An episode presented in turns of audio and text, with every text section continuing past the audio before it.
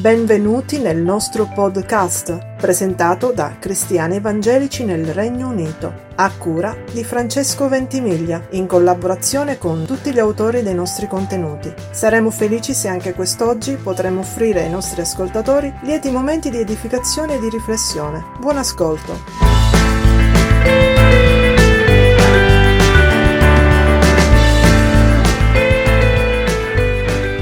Salve a tutti, sono Giorgio Modolo per il nostro appuntamento ormai quasi settimanale con la teonomia. Il, l'argomento di oggi è l'amore per la morte.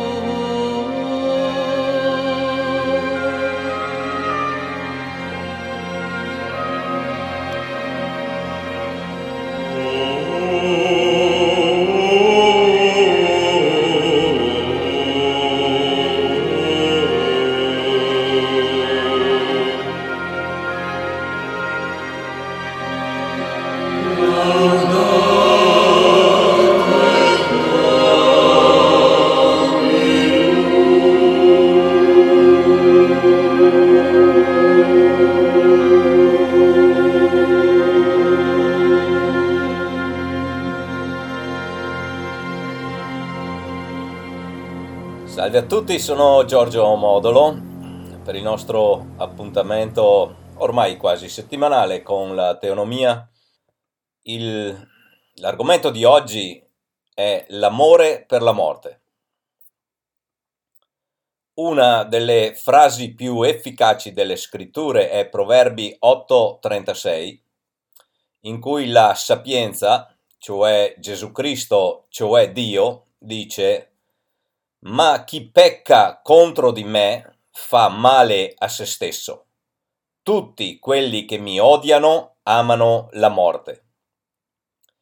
Questo significa che l'amore per la morte è il marchio di ogni persona e di ogni cultura che siano contro Dio nel peccato. Sono suicidi. Questo fatto, dichiarato così chiaramente da Salomone, non è senza conferme lungo le generazioni. Nel secolo scorso Sigmund Freud, su basi non bibliche, sostenne che la volontà di morte è il fatto basilare e dominante nella vita di tutte le persone e, di conseguenza, egli aveva scarse speranze per il futuro della civiltà. La Bibbia ci dice che c'è un collegamento inseparabile tra il peccato e la morte. Il peccato è ribellione contro la legge di Dio e il governo di Dio. Il peccato separa da Lui che è il creatore e datore di vita. La conseguenza di questa separazione dalla fonte di, di ogni vita è la morte e ogni peccato dimostra un amore e una voglia di morte e una dipendenza tossica da fattori di morte. Gesù Cristo invece dice, io sono la risurrezione e la vita, chiunque crede in me, anche se dovesse morire, vivrà. E chiunque vive e crede in me non morrà mai in eterno. Giovanni 11, versetti 25 e 26. Accettare l'espiazione di Cristo e la sua signoria significa che ci separiamo dal peccato e dalla morte alla vita e alla rettitudine o giustizia e per noi ha inizio all'istante la vita eterna, talché la potenza della morte è spezzata. 1 Corinzi 15 da 55 a 57. Nel frattempo, il mondo e tutto intorno a noi è caratterizzato da una volontà e un amore per la morte. Ogni giorno di più la scena del mondo economico mostra questa volontà di morte. La stampa di denaro è la distruzione pianificata del denaro e dell'economia ma lo Stato è assuefatto a questa pratica e non può più farne a meno. Quando fu chiesto a Keynes delle conseguenze delle sue ricette economiche nel lungo termine, egli rispose molto chiaramente nel lungo termine siamo tutti morti. Uomini suicidi richiedono economie suicide e lo stesso tipo di politiche. Le politiche che governano, si fa per dire governano, l'immigrazione sono politiche suicide. Abbiamo permesso l'ingresso a qualche milione di islamici che non hanno mai nascosto di voler abbattere la nostra civiltà e di eliminarci fisicamente quando si sentiranno forti abbastanza stiamo facendo entrare migranti economici che gravano su un istituto già fallito e che non potranno lavorare fino alla fine dell'iter di richiesta d'asilo, in genere tre anni. Alcuni erano criminali e alcuni persino assassini in patria e tutto quello che potranno fare qui è ripetersi. Le politiche della morte prevalgono a Roma e in tutte le altre capitali del mondo. I moribondi non fanno progetti per domani o per l'anno prossimo. La politica della morte pensa solo nei termini di oggi. Fanno politiche della morte perché non sono interessati alla vita dopo di se stessi. George Orwell nel suo 1984 ha dipinto chiaramente le conseguenze delle politiche della morte. Purtroppo, non essendo un uomo di fede biblica, ha mancato di vederne le radici. L'uomo moderno ha negato il Dio trino ed ha insistito che l'universo è un prodotto del caso e del tutto fortuito. Il suo universo, anziché avere un significato cosmico e totale, è un universo assolutamente senza significato. Se la sola razionalità che c'è nell'universo è nella mente dell'uomo, e se la mente dell'uomo, a partire da Freud, è semplicemente il prodotto irrazionale dell'inconscio umano, allora la mancanza di significato è assoluta e totale. A quel punto, aver fame di verità e di significato è segno di stupidità e di irrazionalità.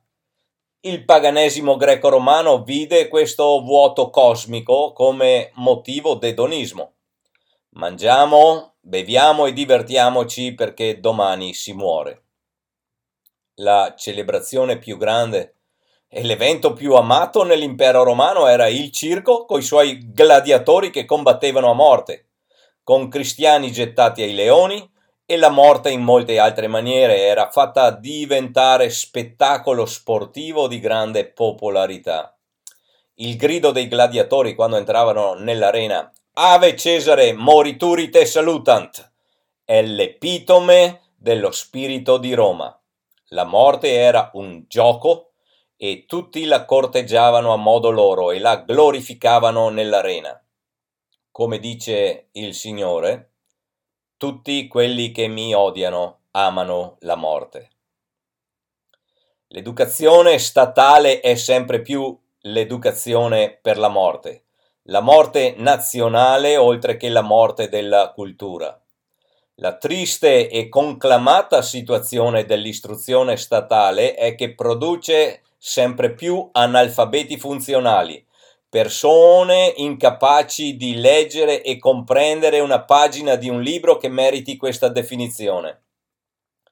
L'economia sta richiedendo lavoratori sempre più istruiti e specializzati, ma anche capaci di successivi reindirizzi e le scuole statali stanno producendo analfabeti che non possono essere assunti in questi ruoli. Secondo le statistiche, gli analfabeti funzionali in Italia sono il 28% della popolazione.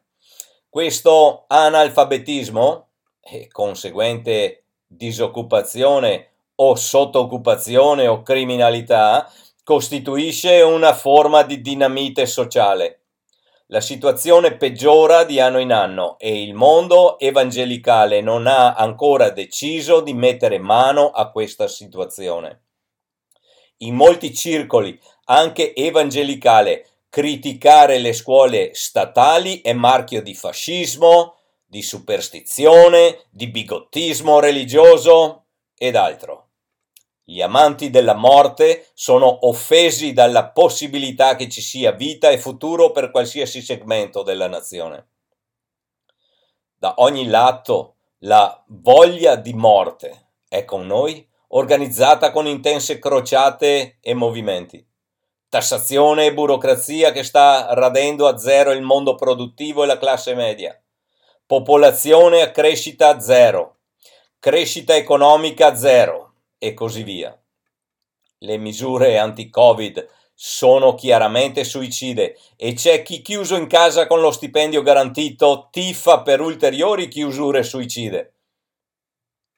Chi ha la mia età si ricorderà la passione con cui Hollywood e il movimento pacifista protestava contro gli ordini nucleari. Esagerava il potenziale di tali ordigni, la sua prontezza a credere nella distruzione totale del mondo e poi trovare anche piacere in film che la dipingevano, mentre allo stesso tempo perseguiva e continua a perseguire politiche di disarmo che invitano alla guerra. Gli aiuti economici che l'Occidente sta mandando da decenni nel terzo mondo finiscono quasi sempre nelle mani di dittatori che ci odiano e che li spendono in armamenti, un'altra delle tante pratiche suicide dell'Occidente. All'interno mm, della Chiesa è stucchevole vedere la passione con cui delle persone difendono escatologie di morte.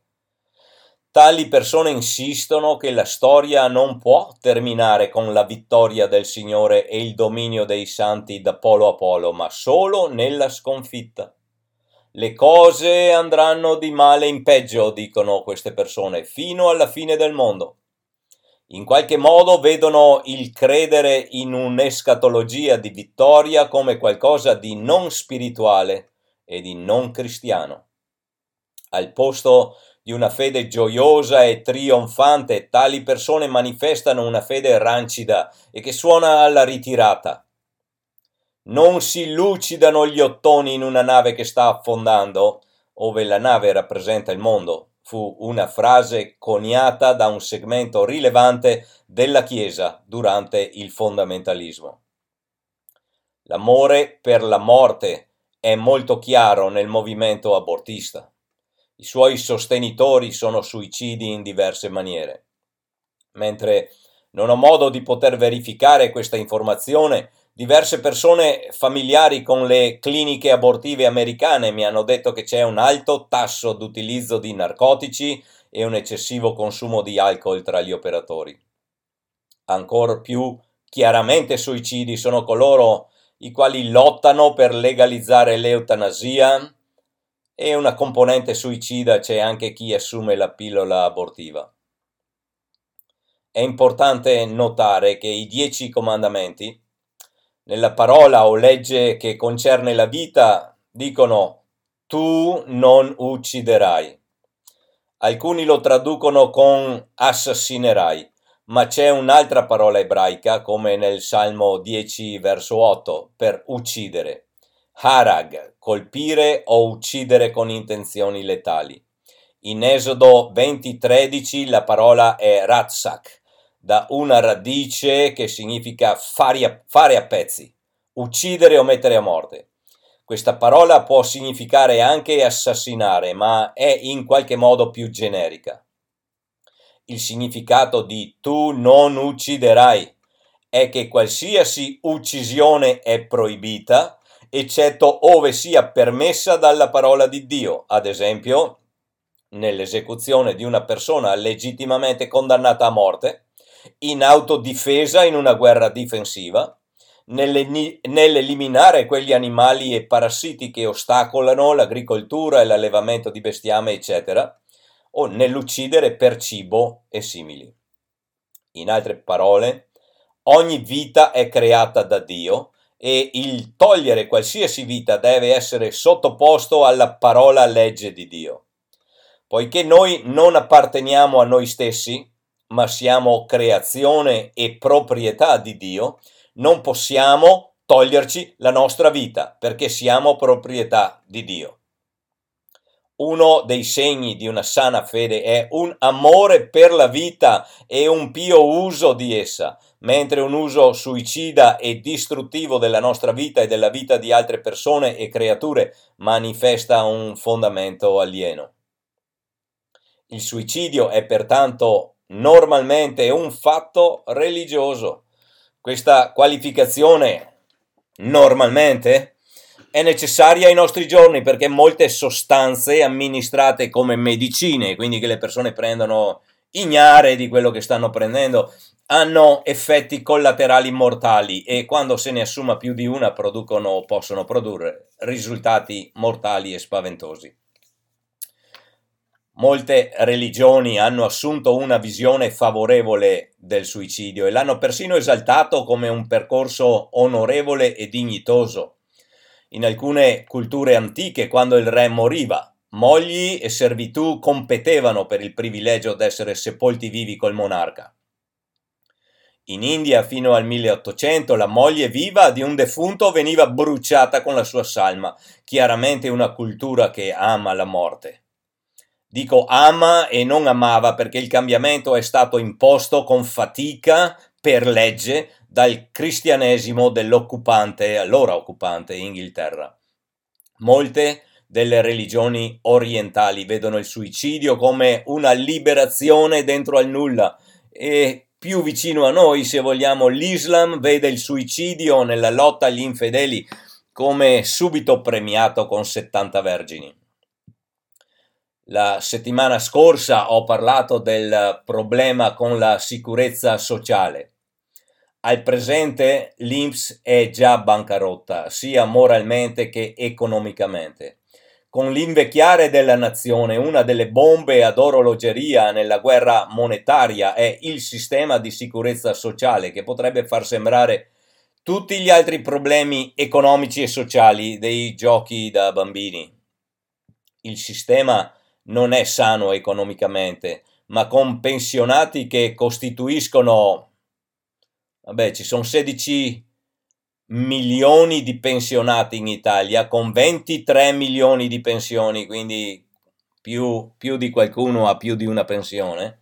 Ci sono 60 pensionati ogni 100 lavoratori il 31% di tutti i votanti, infatti. Con queste percentuali ovviamente non viene fatto niente di costruttivo. È facile vedere perché.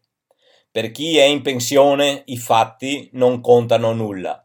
Considerano qualsiasi interferenza con il sistema pensionistico come cosa non cristiana. La sicurezza sociale ha spinto le nazioni europee dentro a un malessere economico e dentro al socialismo e quanto all'Italia è già tecnicamente fallita da molto tempo, ma nessuno vuole discutere le questioni economiche e neppure quelle morali. Ogni rifiuto di affrontare la piena realtà comunque è suicida. L'amore per la morte è un fatto culturale e personale. Se gli uomini non hanno vera espiazione, cercano l'autoespiazione, che significa che ricercheranno attività masochiste. Il risultato è che la cultura è orientata alla morte anziché alla vita. Però non c'è onestà in questo orientamento.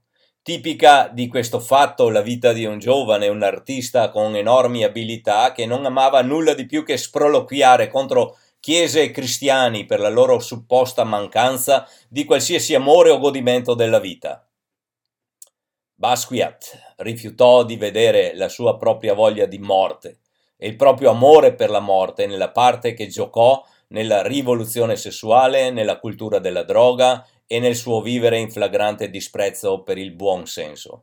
Era già morto prima dei 30 e fino all'ultimo insistendo che era un difensore della vita e della libertà. Dall'altro lato, l'amore per Dio è l'amore per la vita. L'obbedienza a Dio è l'obbedienza alle leggi della vita.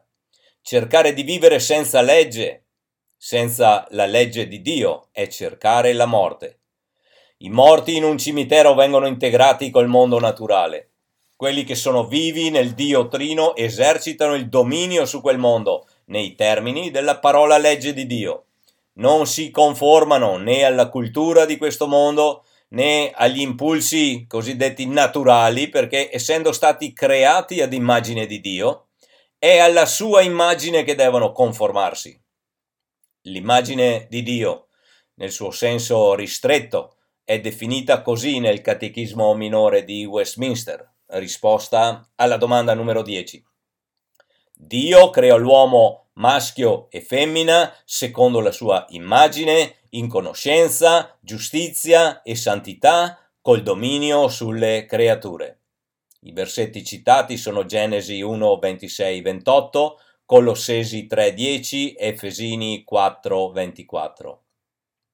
Nel suo senso più ampio, l'immagine di Dio include di più. La sua rivelazione nelle scritture è una manifestazione della sua immagine, della sua sapienza, della sua rettitudine, ovvero giustizia, della sua santità, del suo dominio, della sua gloria, della sua legge, della sua grazia, del suo giudizio e di molti altri ancora. Pertanto, conformarci all'immagine di Dio, anziché al piano del tentatore di essere il nostro proprio Dio. Genesi 3:5. Significa vivere per ogni parola che procede dalla bocca di Dio. Matteo 4:4. Non c'è vera vita per il solo pane, ma piuttosto per la grazia sovrana di Dio per mezzo di Cristo, e dunque per fedeltà alla sua parola. In 1 Giovanni 1.1 Gesù Cristo è dichiarato essere parola di vita. È Lui che ci mostra il sentiero della vita, Salmo 16.11, e questo è presentato nella totalità della sua parola. Noi non possiamo dire di amare la vita e trascurare il Signore e datore di vita e la sua parola che presenta il sentiero della vita. Il sentiero della vita e l'amore per la vita significa amare la via ordinata da Dio in ogni area di vita e di pensiero. L'essenza della prospettiva moderna è che l'uomo reclama di essere autonomo e cerca la sua libertà da Dio. Fin troppi frequentatori di chiese professano attaccamento al Signore della vita, mentre affermano una via autonoma nella maggior parte delle cose. Questo è antinomismo, è anche amore per la morte. Proverbi 8, 32 e 35 dice Ora dunque, figli, ascoltatemi, beati quelli che osservano le mie vie. Ascoltate l'ammaestramento e siate saggi e non respingetelo. Beato l'uomo che mi ascolta vegliando ogni giorno alle mie porte e custodendo gli stipiti delle mie porte, poiché chi mi trova, trova la vita e ottiene favore dall'Eterno.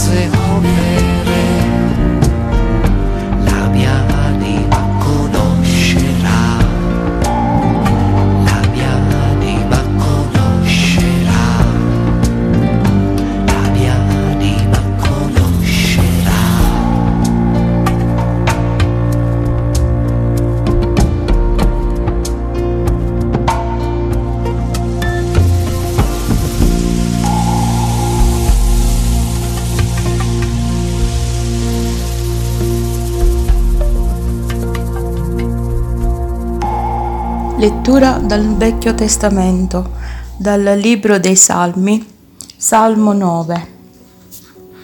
Io ti celebrerò, o Eterno, con tutto il mio cuore, narrerò tutte le tue meraviglie, gioirò e mi rallegrerò in te, canterò le lodi al nome tuo, o Altissimo.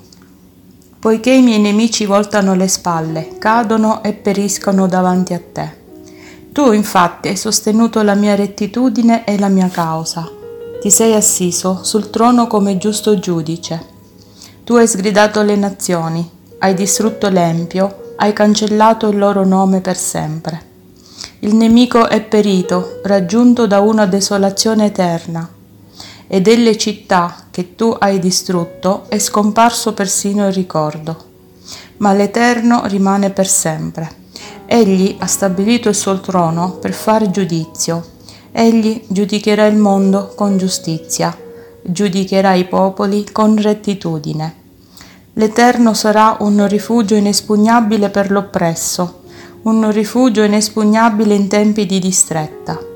E quelli che conoscono il tuo nome confideranno in te, perché tu, o Eterno, non abbandoni quelli che ti cercano. Cantate lodi all'Eterno, che abita in Sion. Annunziate fra i popoli le sue opere, poiché colui che domanda ragione del sangue si ricorda di loro. Egli non dimentica il grido degli afflitti. Abbi pietà di me, o Eterno, tu che mi fai risalire dalle porte della morte. Vedi l'afflizione che soffro da parte di quelli che mi odiano, affinché possa raccontare tutte le tue lodi e alle porte della figlia di Sion possa festeggiare per la tua liberazione. Le nazioni sono sprofondate nella fossa che avevano fatta.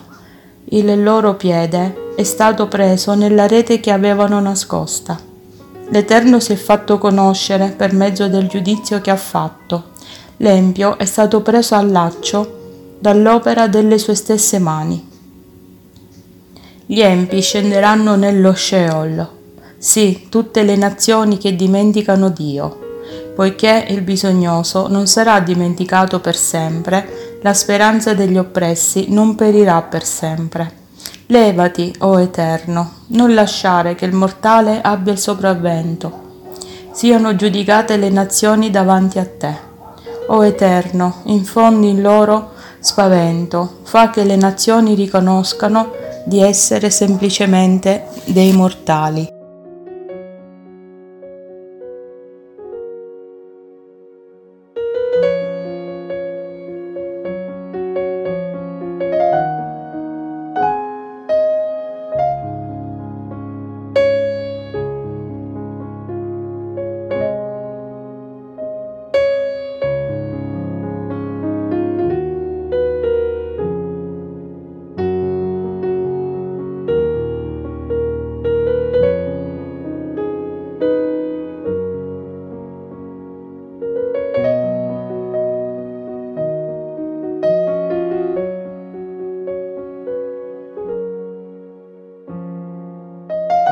Salve a tutti da Angela Pintus. Grazie per essere in ascolto del nostro podcast radio. Adesso mandiamo in onda un sermone predicato dal nostro fratello Gaetano Ventimiglia il 5 luglio 2020 presso i locali della Chiesa Vita di Resurrezione di Catania. Buon ascolto.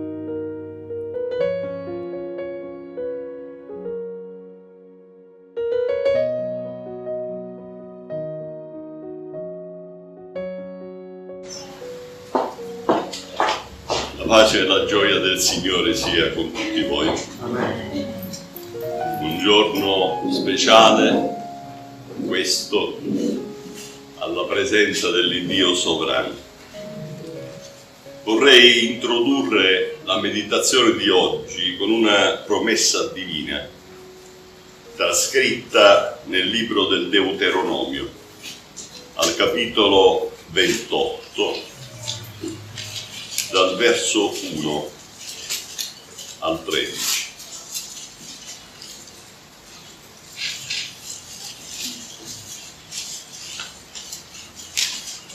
Ora, se tu ubbidisci diligentemente alla voce del Signore tuo Dio, avendo cura di mettere in pratica tutti i suoi comandamenti che oggi ti do, il Signore, il tuo Dio, ti metterà al di sopra di tutte le nazioni della terra.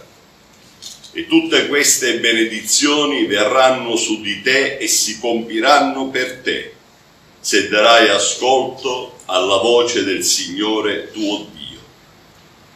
Sarai benedetto nella città e sarai benedetto nella campagna. Benedetto sarà il frutto del tuo seno, il frutto della tua terra e il frutto del tuo bestiame. Benedetti i parti delle tue vacche e delle tue pecore. Benedetti saranno il tuo paniere, la tua madia. Sarai benedetto il tuo entrare e benedetto al tuo uscire. Il Signore farà sì che i tuoi nemici, quando si alzeranno contro di te, siano sconfitti davanti a te.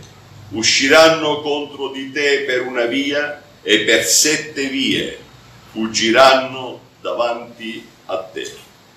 Il Signore ordinerà e la benedizione verrà su di te, sui tuoi granai e su tutte le tue imprese. Ti benedirà nel paese che il Signore il tuo Dio ti dà.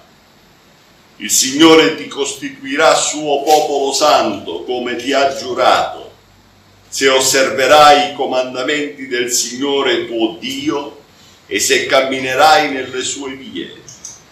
Tutti i popoli della terra vedranno che tu porti il nome del Signore e ti temeranno.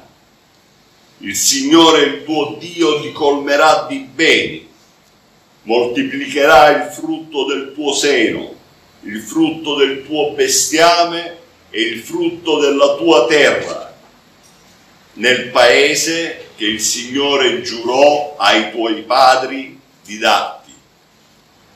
Il Signore aprirà per te il suo buon tesoro, il cielo, per dare alla tua terra la pioggia al tempo giusto e per benedire tutta l'opera delle tue mani.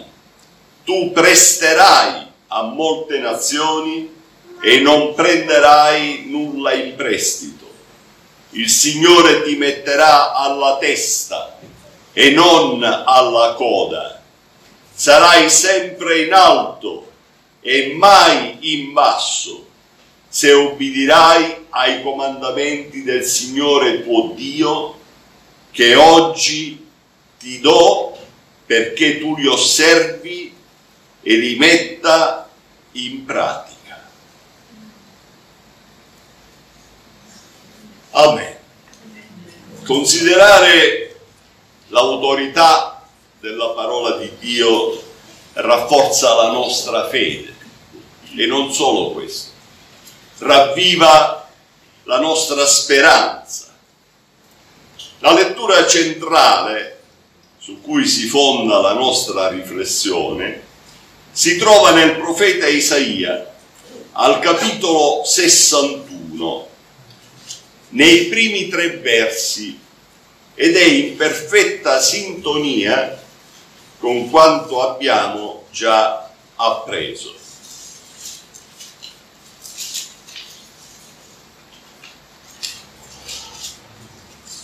Isaia 61 da 1 a 3. Lo spirito del Signore, di Dio, è su di me, perché il Signore mi ha unto per recare una buona notizia agli umili. Mi ha inviato per fasciare quelli che hanno il cuore spezzato, per proclamare la libertà a quelli che sono schiavi, l'apertura del carcere ai prigionieri, per proclamare l'anno di grazia del Signore, il giorno di vendetta del nostro Dio, per consolare tutti quelli che sono afflitti, per mettere, per dare agli afflitti di Sion un diadema invece di cenere, olio di gioia invece di dolore, il mantello di lode invece di uno spirito abbattuto, affinché siano chiamati terebinti di giustizia, la piantagione del Signore per mostrare la sua gloria. Le celesti verità documentate nel corso delle sacre scritture, in particolare il brano che abbiamo già letto, è stato confermato in prima persona dal nostro Redentore e Salvatore. In una splendida lettura che ne illuminò il ministero giusto in presenza dei suoi denigratori. Il messaggio di cui lo Spirito parlerà ai nostri cuori stamattina verte su una realtà unica, ineguagliabile e definitiva, che sancisce in maniera ineluttabile il giusto giudizio di Dio, ovvero la sua vendetta. In Romani 12, 19 Paolo Apostolo chiarisce l'esclusiva proprietà divina della vendetta. Non fate le vostre vendette, cari miei,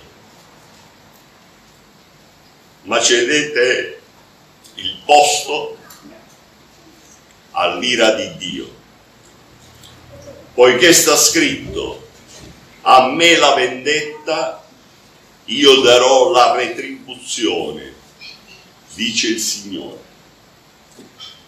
Perché la vendetta umana condurrebbe ad un nuovo delitto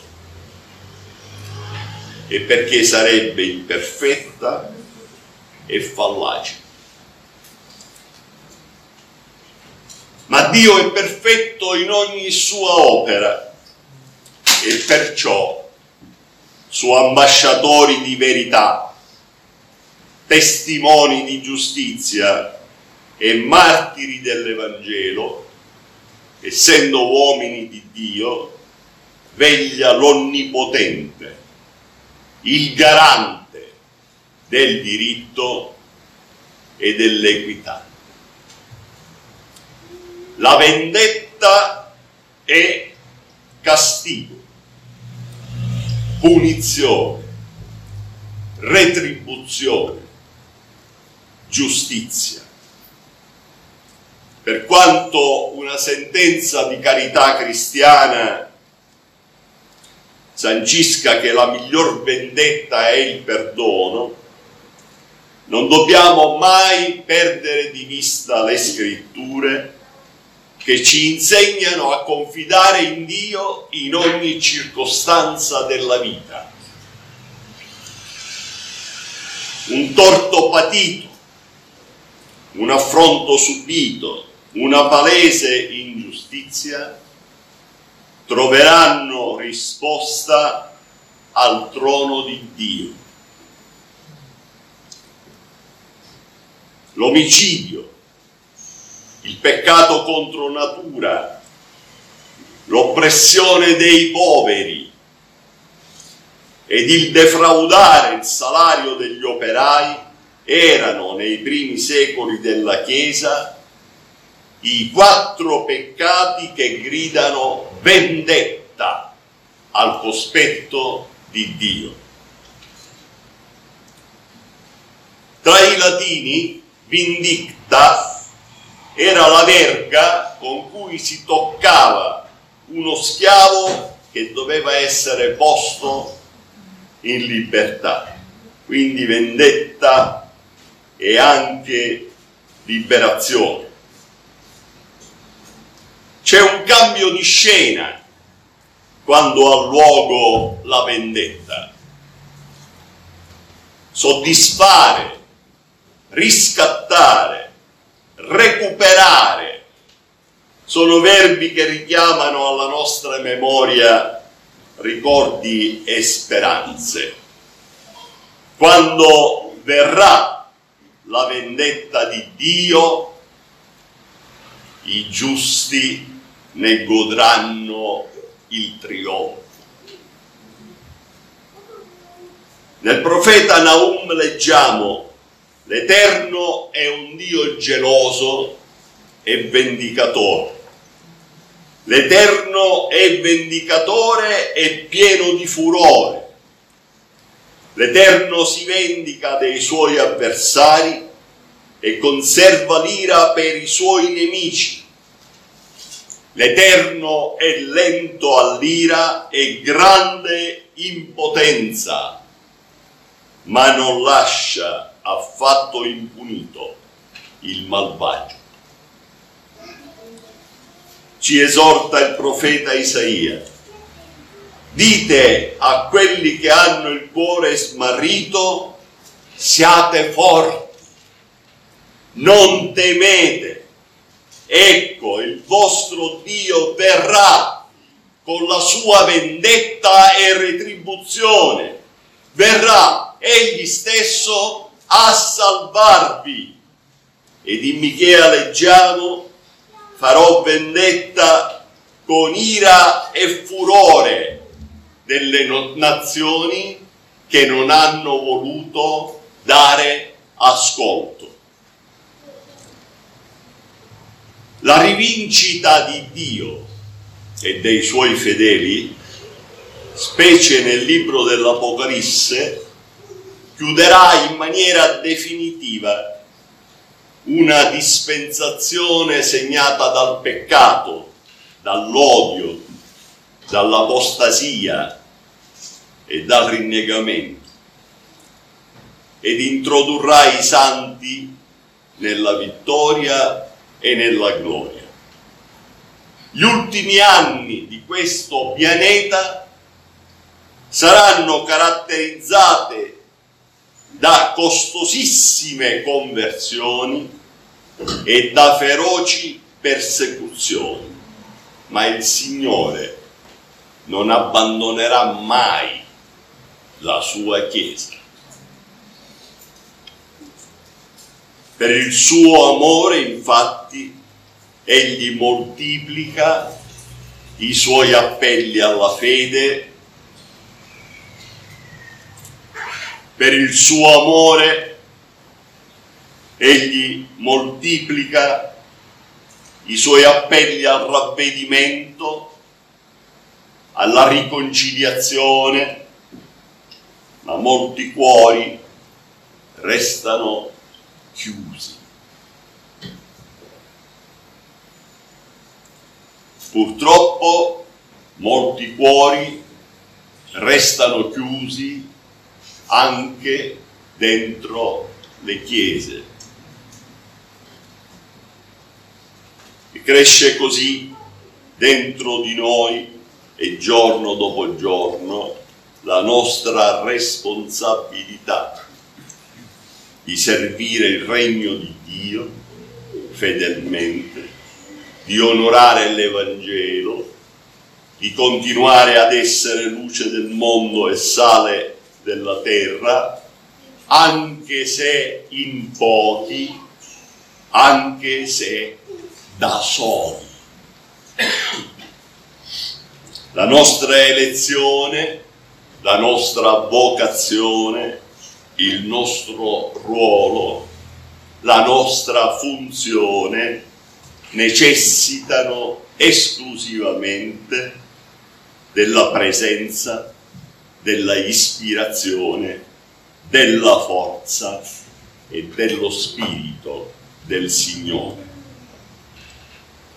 La sua parola ed il suo discernimento ci rendono invincibili all'ombra delle sue ali. Dio è giusto, fratelli cari, e nella sua giustizia opererà la sua vendetta su coloro che non hanno creduto in Lui e su coloro che pur avendo creduto non gli hanno ubbidito. Cedere il posto all'ira di Dio e riconoscerne la signoria e l'autorità. Ed è anche farsi da parte, rintuzzando sicumera e presunzione che certo non onorano il Dio. Sposi il Dio la nostra causa, nell'ingiustizia che ci è stata arrecata. Lasciamo che sia il nostro Padre Celeste ad agire secondo le sue somme deliberazioni a favore del suo popolo. La sua azione sarà ben più forte e terribile di ogni nostra azione. La pace e la protezione ai suoi, al nemico l'ira e la vendetta di Dio. Amo spesso ricordare le citazioni, gli esempi e le predicazioni del nostro caro Filippo Wiles.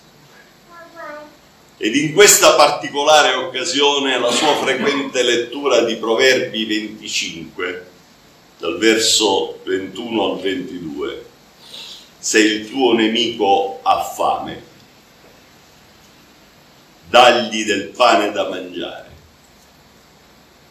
Se ha sete, dagli dell'acqua da bere, perché così radunerai dei carboni accesi sul suo capo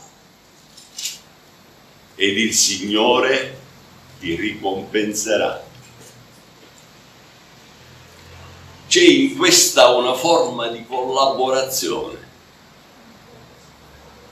tra il popolo di Dio ed il suo Signore. Il vostro compito, dice il Signore, è radunare dei carboni accesi sul suo capo.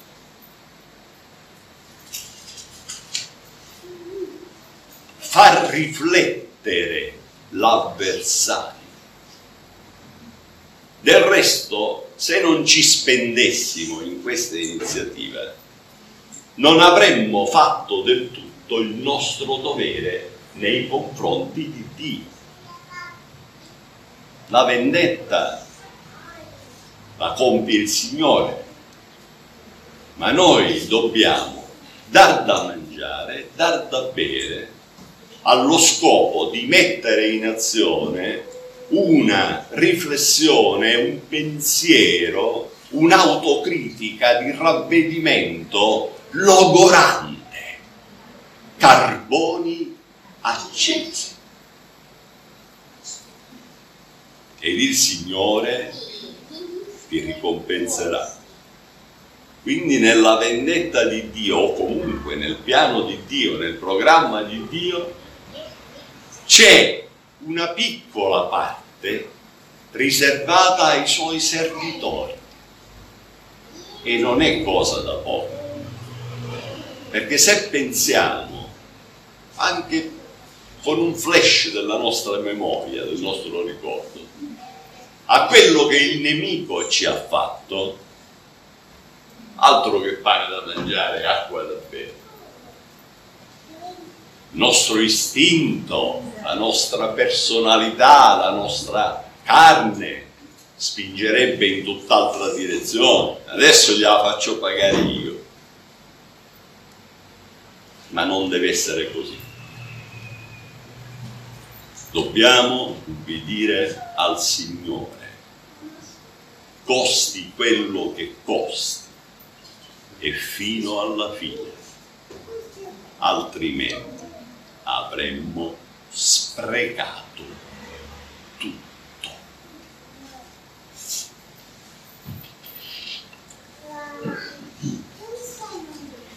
Quindi la vendetta è affare di Dio. Ribadirlo non è mai sufficiente, data l'aria che tira in questo tempo. Non temere, invece, è la preziosa esortazione dello Spirito alla Chiesa. Essere collaboratori di Dio significa disporsi con zelo, con ubbidienza, con sacrificio ad una spirituale, concreta e produttiva cooperazione col progetto divino, sapendo con assoluta certezza che Dio non abbandonerà mai i suoi figli ad un destino avverso o incerto. Su di loro è la sua protezione ed il suo favore che caratterizzeranno ogni capitolo della loro esistenza, anche il più difficile. Dio li meraviglierà, Dio li stupirà con la sua provvidenza e con le sue cure. Il perdono non diminuisce la giustizia, solo la riconosce in Dio. In questa vita o nel giorno del giudizio, Egli darà la sua retribuzione. Continuiamo perciò il nostro impegno per il bene e Dio non mancherà di accompagnarci lungo il nostro cammino. Il Signore sia con noi. Ogni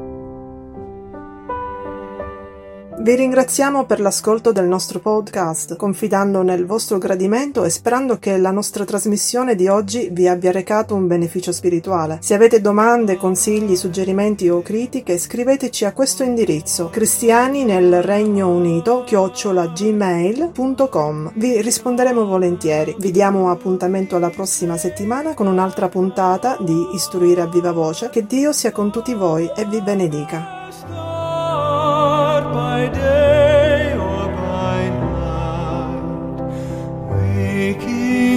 Sleeping, thy presence